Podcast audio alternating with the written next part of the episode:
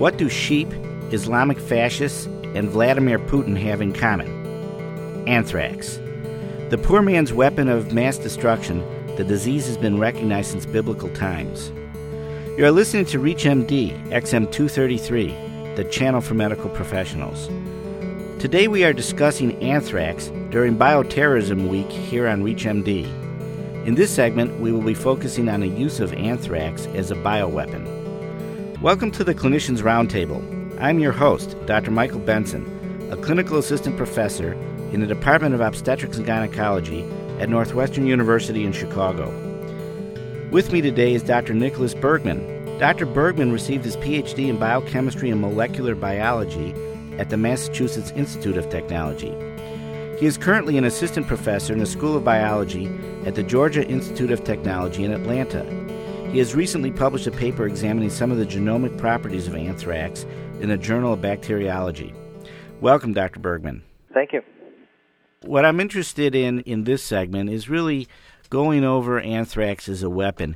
When were the first serious efforts made, uh, and by whom were they made, to turn this a rather uncommon bacterial infection in humans into a, a, a weapon of mass destruction?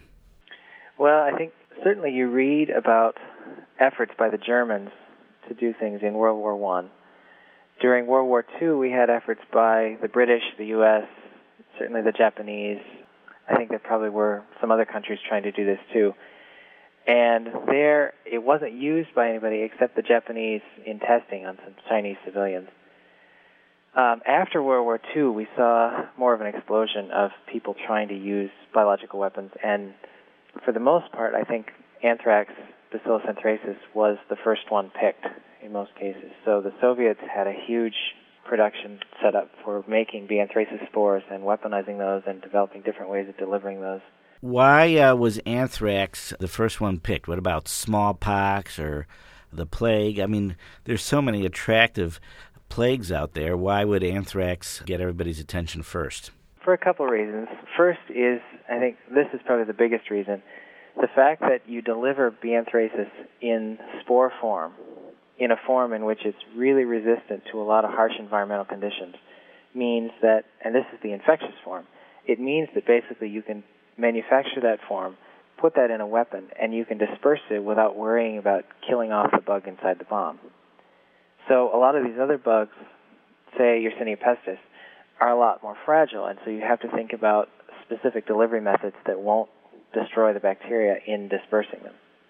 I think I remember something about the Japanese uh, releasing infected rats to loose uh, Yersinia pestis on the Chinese countryside. I think they actually, unfortunately, had some success with that. I think they did, yeah. But I, I guess the central point here is it's the spore form that makes this so attractive. How long did the British and the Americans work on this? And uh, I mean, have we stopped? Yes, the British, I'm not sure when they stopped, if before this point, but certainly by 1972, the Americans and the British had stopped all offensive research. Uh, we've continued research into anthrax, particularly the Army has, since then, but it's all been basically countermeasures because not everybody signed the biological treaty in 1972, biological weapons treaty. So we've continued some defensive research, but certainly we've stopped offensive work. Well, if memory serves, the Russians at the USSR actually signed the treaty in 1972. Is that correct? They did, yes. But we have no doubt whatsoever that uh, they signed the treaty and then actually accelerated their work on anthrax as well as probably two dozen other pathogens. Right. So, what do we know about what did the Russians do with the program? What do you know about how much did they make or how they improve anthrax as a weapon? Yeah, they made quite a lot of it, and I think in their case they were attracted to anthrax over other pathogens. I mean, they they certainly developed a lot of other pathogens, but they were particularly attracted to anthrax because the spore form is hardy enough that you could disperse it with an ICBM. They did a lot to develop anthrax as a weapon. That includes trying to develop drug resistant strains. We know they did a lot of work there.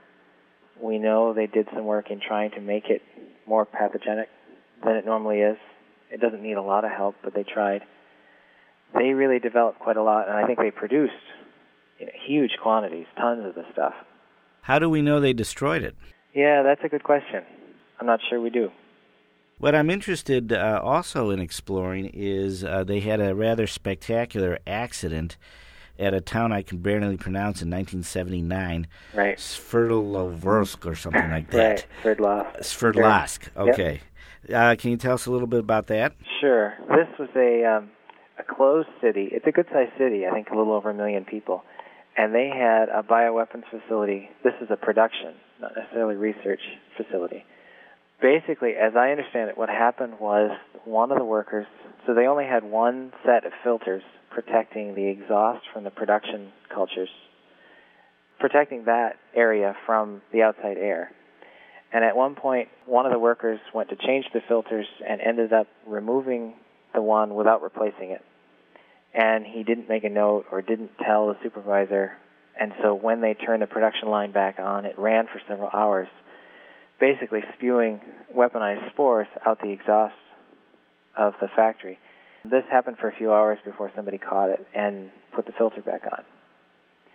So what happened after that was that the factory across the street was, I guess, the most noticeable in that everybody working there, or essentially everybody working there, got anthrax pretty quickly. And then over the course of the next six weeks or so, you had a number of people, I think there were maybe 90 cases, I'd have to go back and check for sure, in the surrounding area that got anthrax, and I think about two thirds of them died. If you have just joined us, you are listening to Reach MD, XM233, the channel for medical professionals. I'm your host, Dr. Michael Benson, and my guest is Dr. Nicholas Bergman, an expert on the biology and genomics of anthrax. This segment has been focusing on the use of anthrax as a bioweapon. So, those 90 people, didn't they all get like inhalational anthrax? They did, but that was a source of contention in the sense that the Soviets all claimed they were intestinal cases. And so we didn't know until the early 90s, since the Western scientists weren't allowed in. This happened in 79, so for 13 years the Western scientists could only speculate. But even uh, 90 cases of intestinal anthrax, uh, doesn't that sound pretty statistically unlikely, given the fact that this almost is a very rare occurrence in nature? Yes, it does. And the Soviets made a pretty compelling case saying that there was some contaminated meat that made it to that particular market and that it was sold all within, you know, a short period and that explained the huge spike in anthrax cases. The Soviet Union has anthrax endemic and it's usually at much lower levels, but they do have it and they said, well, we just had a huge outbreak of contaminated meat, and intestinal cases. Why did only 90 people get inhalational anthrax from this? If the factory is in the middle of the city. If anthrax is such an effective weapon and they ran the production line without filters for several hours, why didn't uh, many more people get sick? As far as I know, it's mostly because the wind was blowing in the right direction. So the wind was blowing out of town and it didn't blow over a whole lot.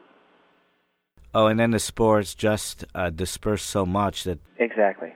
I so see. the infectious dose is high enough that if you get to a certain point, so you know the infectious dose or the lethal dose is about 10,000 spores. So if you get down to a point where there aren't that many around in the environment, you can still have a significant area that's contaminated, but not really enough to give you a lot of infections happening. What uh, countries nowadays are suspected of having weaponized anthrax? You know, certainly I think the Soviets still have some, and or the the Russians rather Iraq certainly made some for a long time, and whether we can find it now or not, they had it at one point. Uh, we don't really know about a lot of the other countries. We have suspicions, but say North Korea, for instance, we're pretty sure they have them, but we don't know exactly how much. We don't know how much they've invested in biological warfare. We just assume that. I want to turn our attention now to the postal attack a few years ago, in which apparently anthrax spores were sent out through the postal system, and if memory serves, uh, five people died. Did they die of inhalational anthrax, or did they get cutaneous anthrax, or what happened to them?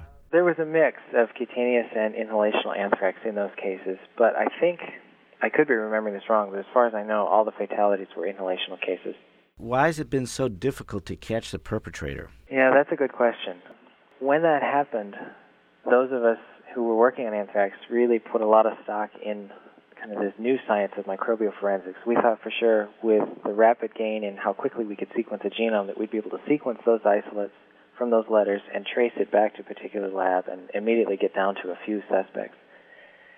And what we found is that for most bacteria that would work just fine, but in general, B. anthracis evolves much more slowly. It has a very conserved genome. So what we found is that you can take samples that were given out a few years ago by a common lab and disperse to, say, five or six other labs. And what we find is that when we sequence those isolates, they're all still pretty much identical. So we can type the strain that came in those letters, and it's the Ames strain. We know where it came from, you know, so we can trace it back to most likely to Fort Detrick. But Fort Detrick has been giving it out to different research labs around the country for a while now. And so we don't know exactly where it came from. But isn't the pool of suspects only researchers who know something about anthrax by and large?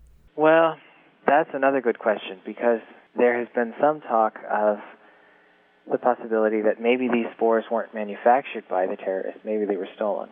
Maybe they were stolen from a small stockpile at Fort Detrick that was used for testing vaccines and that kind of thing. In that case, now you don't necessarily need a lot of research experience. Maybe all you need is some biosafety experience. In any case, B. anthracis is much simpler to work with than most other bioweapon agents, smallpox, say, or any of the viral agents for that matter. I don't think it takes a PhD necessarily to, to really produce this stuff. Now, to refine it and make a good weaponized version of it takes some experience, certainly. But there's still been some controversy over how much that was done. How did one go about disinfecting a post office? Yeah, that has been really tricky. The chemicals needed to do that are extraordinarily harsh. We know the spores basically survive, you know, pretty much everything we throw at it, short of a concentrated bleach solution or something along those lines. So, as I understand it, the main, the Brentwood Postal Facility, for instance, cost something like 120 million to clean and took two years. So the attack wasn't as lethal uh, since it only killed, I think, five people, but it caused a huge disruption in everyday life, particularly in the mails. Yeah, exactly. So I think that's another aspect of uh, bioterrorism. Right. I want to thank Dr. Nicholas Bergman, a nationally recognized expert on anthrax who has been our guest.